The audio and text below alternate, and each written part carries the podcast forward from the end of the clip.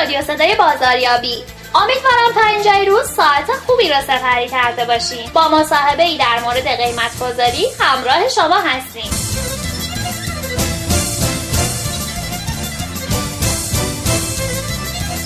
به فرایند اعمال قیمت به سفارشات خرید و فروش چه به صورت دستی چه به صورت خودکار قیمت گذاری گفته میشه.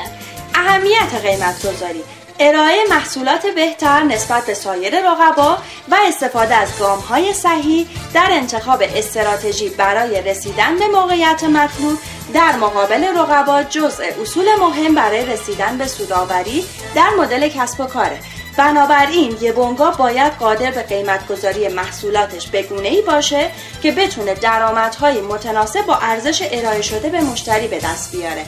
قیمت گذاری مهمترین جز در مدل کسب و کاره. به خاطر همین تصمیم گرفتیم با استاد منصور مجدد در رابطه با اینکه قیمت گذاری در کجاها صورت می‌گیره. موزلات قیمت گذاری چیه؟ در شرایطی که رکود اومده پایین شیوه های تجار بازرگان که به تجربه بهشون رسیدن آیا کاربردی داره یا نه؟ مصاحبه ای داشته باشیم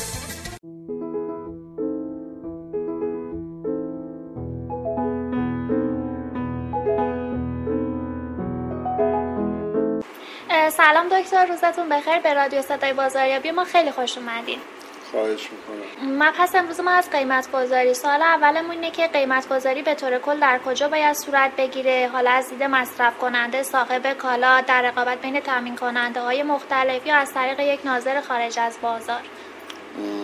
کجا باید صورت بگیره قیمت گذاری در سازمان ها اگر بخواد صورت بگیره استراتژی مختلف داره همونطور که خودت فرمودی الان. یعنی از نگاه مشتری یه روشه یه استراتژی. از مقایسه با رقبای استراتژی. برگشت به بازار و ناظر خارجی استراتژی. اینا استراتژی مختلف قیمت گذاریه که شما الان بهش اشاره کردید بله. بهش میگن pricing strategies یا استراتژی های قیمت گذاری در هر حال الان در ایران مالک شرکت به اضافه مدیر مالی قیمت رو تعیین می‌کنن. بله. که کار خیلی نابجاییه. علتش اینه که قیمت تمام شده رو در نظر نمی‌گیرن. هزینه مالی رو در نظر می‌گیرن. مثلا سود مورد انتظار خودشون از سرمایه گذاری به اضافه قیمتی که پول وام گرفتن حالا یا از شخص یا از بانک که معمولا ممیزهای مالیاتی وام اشخاص رو قبول ندارن ولی اونا می‌گیرن که سود رو از طریق اون خارج کنن. بله. و اشکال نداره که براشون قبول نکنه حالا چیکار می‌کنیم؟ از نظر ناظر معمولا اینجا ناظر خارجی خیلی کمک می‌کنه به افراد. معمولا یه عده در بازار هستن که اینا رو بهشون رو به گوجهشون رو میدن می‌برن تو بازار بررسی می‌کنن بعد میان قیمت رو پیشنهاد می‌کنن به صاحب شرکت. صاحب شرکت بر اساس قیمتی که تعیین شده اگر سود خوبی درش دید که دست به تولید می‌زنه. اگه سود خوبی درش ندید دست به تولید نمی‌زنه. راحت از کنار قضیه میگذره. اگر اینکه سرمایه گذاری کرده باشه در کارخونش و گرفتار شده باشه که دیگه چاره ای نداره جز تولید. ولی بازار از نظر توضیح یقش رو می‌گیره. الان یکی از نیروهای قوی بازار بخش توضیح و پخش کالاست. برای همین شرکت ها گروه های مختلفی ایجاد کردن مثلا غذایی و بهداشتی در ایران.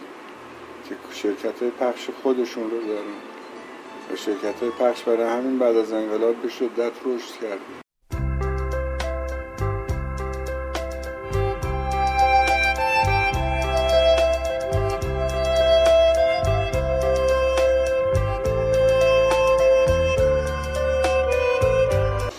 معضلات قیمت گذاری سنتی در ایران یکی همین وجود ناظرهای بیرونیه یکی اینکه صاحب شرکت در تعیین قیمت دخالت مستقیم داره یکی اینکه زیر ظرفیت کار می‌کنن ظرفیتشون رو کامل به کار نمی‌گیرن. و دیگر اینکه مالیات رو نمیدن و قیمت رو افشا نمی‌کنن که چطوری تعیین کردن. مشکلات صنعت سنتی بازار ماست. متاسفانه. مرسی. الان که تورم تا حد زیادی مهار شده فرمول های قبلی تجار بازرگان که به تجربه بهش رسیده بودن همچنان کاربرد داره یا نه؟ والا کاربرد نداره ولی خب اینا اصرار می‌کنن و دولت هم تمکین کرده مجلس و دولت و حکومت کلا تمکین کرده از رفتار اینا مخصوصا وزیری که الان در صنعت تجارت هست تمکین کرده قیمت ها رو قبول کرده مثلا در بخش غذایی و بهداشتی و اینا متاسفانه مورد تایید این مقامات قرار گرفته که قیمت رو آزاد بذارن و هر کی دلشون خواست میفروشن. قیمت گذاری در شرایط رکود چجور باید باشه؟ به خصوص رکود تورمی. در رکود تورمی به علت اینکه تورم مرتب بالا میاد متاسفانه قیمت ها رو بالا می‌بره. و بعضی وقتا رکود هم به نفع تولید کننده تمام میشه. چون با بهانه اینکه ما وام گرفتیم باید بهره بدیم جنسش تو انبار میمونه ولی بهره بهش تعلق می‌گیره. سود بانکی که الان در ایران مطرحه همون بهره سابقه. بعد چی میشه؟ قیمت رو می‌بره بالا. اینه که در رکود تورم stagflation که بهش میگن stagnation inflation stagflation در رکود تورمی قیمت رو می‌بره بالا. متاسفانه این اتفاق میفته و مشکلاتی برای مصرف کنندگانی که قدرت خریدشون از دست دادن و درآمدشون از دست دادن میفته. الان یه مقاله توی biz Harvard Business Review میخوندم که سگهایی رو در 80 درصد صاحبان سگها سگهاشون رو رها کردن تو خیابونا. یه آقای اومده در لس آنجلس گفته که اینا از سگ بدشون نمیاد که داشته باشن. ولی دیگه قدرت خرید سابق رو ندارن. درآمدی که دارن آیا خرج خانواده بکنن یا خرج سگ بکنن؟ ده دلار هم ندارن بدن برای تزریق پول سگ. بنابراین سگشون رو رها می‌کنن. حالا این اومده گفته که آقا پناهگاه هایی که برای سگ ها هست حساب کنن ماهی چقدر خرج سگ میشه. سگ رو اینا نگه دارن 80 دلار رو به اینا بده. اونا برن سگشون رو حفظ بکنن. پنج هزار سگ رو اینطوری تونسته حفظ بکنن. در لس آنجلس یا کالیفرنیا. بنابراین قدرت خرید وقتی از دست میره شما دیگه دستمال کاغذی می‌ذاری تو کشو درش رو قفل می‌کنی. مهمون که میاد یه دستمال روش تعارف می‌کنی برمیگردونی سر جاش می‌ذاری. مثل من دستمال پارچه می‌ذاری تو جیب. خانمم صبح به صبح دستمال پارچه می‌ذاری تو جیب من اینا.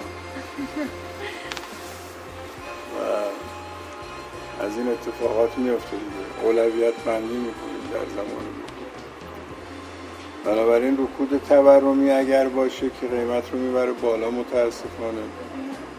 و شرکت رو دچار تزلزل می‌کنه بهانه پیدا می‌کنه که کارگراش رو اخراج بکنه سبک سازی بکنه. بیکاری دامنگیر ایجاد میشه. و غیره غیره غیره غیره غیره غیره دیگه اگه شرکتی نسیه بخره و نقد بفروشه چه اتفاقی میفته؟ والا این مرسوم در ایران. در ایران اصلا نسیه می‌خرن نقد میفروشن پولش هم بعدا به طرف میدن اگرم بدن اگر البته بدن یا خورد خورد میدن.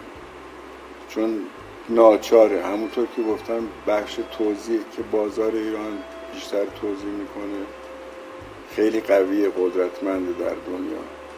الان ایرونیا خوشحالن که ایران تحریمه و خارجی ها نمیان وگرنه در هند الان شرکت های یونیلیور رفته مثلا شرکت والمارت رفته شرکت توضیح کننده ها رفتن. خب سوپرهای بزرگ می‌زنن هایپر مارکت می‌زنن با 15 هزار قلم کالا و صدای سرصدای مثلا بقال های کوچولوی هند در اومده. در ایران هنوز این اتفاق نیفتاده. اون بازار هایپری که در شهید باکری درست شده بود مثلا یه نمونه از این کاره 15 هزار قلم گذاشته صندوق 40 50 تا صندوق گذاشته. همه هم با کارت ام کار می‌کنن. سریع 50 60 هزار تومن 100 هزار تومن خرید می‌کنن. در عرض یک دقیقه با کارت پولشو میدن و میرن پی کارشون. میرن خونه هاشون. بنابراین نسیه خریدن و نقد فروختن cash business. اصلا خورده فروشی یعنی cash business. یعنی شما روزانه نقد فروشی می‌کنید نسیه فروشی خیلی کم رایجه در ایران. چون به خاطر اینکه دادگاه ها حمایت نمی‌کنن از نسیه فروش. و سفته ها برمیگرده چکا برمیگرده چکای برگشتی هم خیلی تلمبار شد. و زندانی های چکای برگشتی زیاد بودن. الان دیگه زندانی نمی کنن اینه که نسیه فروشی به خاطر قدرت پخش بازار رایج در ایران مجبوری شما کالا رو بذاری بری. اصلا فکر نکنی که کالات که برمیگرد سرمایه در گردشت باید قوی باشه وگرنه زیر ظرفیت میری کار می‌کنی. قیمتت میره بالا اوورهدت میره بالا. مثلا باید هزار تا تولید کنی صد تا تولید می‌کنی یک دهم ظرفیت یه دفعه میفتی یا یک دوم هم بیفتی باید فرقی نمی‌کنه. مثلا 100 تومن باید هزینه بالا سری بشه برای هر واحد محصول. یه دفعه میشه 200 تومن 300 تومن گرون میشه. یه سوال خوبی که وزیر بازرگانی وقت از بچه های دولتی می‌پرسید این بود که شما میاد میگید که شرکت الان میخوابه الان میخوابه بس کی میخوابه؟ چرا شما هم سر پایین؟ چون زمان میر حسین موسوی و اوایل آقای رفسنجانی هنوز شرکت ها دولتی بود ملی شده بود صنایع بنیاد دستش بود بعدا خصوصی سازی شروع شد. طبقمون اصل 44 قانون اساسی اصل 44 بود چی بود؟ برنامه بالا دستی درست شد استراتژی های رهبری اومدن کار رو تاثیر کردن برای خصوصی سازی. ممنون. در آخر اگه نکته داریم بفرمایید در خدمتتون هستم. رسیدیم به نکته. یه کار بسیار پیچیده در زمان پروژه اصلا قیمت تعیین میشه. یعنی قبل از اینکه قیمت محصول در بیاد پروژه باید ببینیم به چه قیمتی تموم میشه. پروژه کارخونه احداث کارخونه. خرید مواد خرید محصول خرید ماشینالات خرید سرمایه در گردش وامی که می‌گیریم کی میدیم چه بهره داره سود مورد انتظار خودمون چقدر بازار چطوری با قیمت های ما برخورد می‌کنه؟ آیا تکنولوژیمون مدرن یا کهنه است؟ تمام اینا سوالاتیه که قبل از اینکه پروژه شروع بشه درجه به قیمت در میاد. ولی اینجا بهش توجه نمی‌کنن. چرا؟ چون که اکثر پروژه بزرگ دست دولت دولت هم مجریانی می‌ذاره که اصلا هیچ آشنا نیستن با پروژه و بازار. فقط می‌خوان کارخونه رو نصب بکنن تحویل بدن به بهره بردار رو برن. و مشکلات عدیده ایجاد می‌کنن برای دولت و ملت و بازار و غیره. بازارم بلا تکلیفه که چی کار بکنه با این آقایون. بنابراین ما در بخش دولتی سازمان برنامه مجریان قوی نداریم که بدونم کی باید پروژه تمام بشه.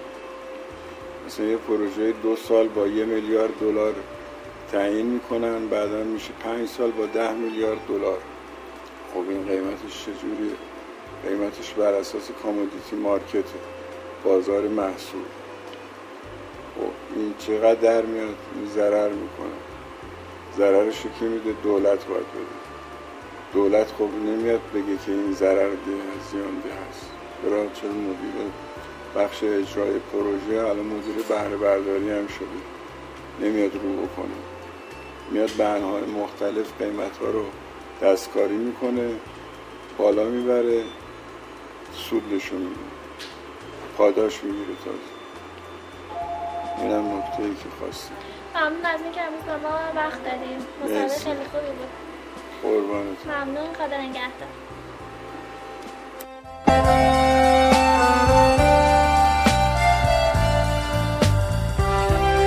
امیدوارم از این مصاحبه هم لذت برده باشید. ممنون بابت همراهیتون. برنامه های ما رو می‌تونید از سایت صدای بازاریابی dot com و کانال TMBA به نشانی at پرویز درگی دنبال کنید. امیدوارم باز هم مهمون خونه های شما باشیم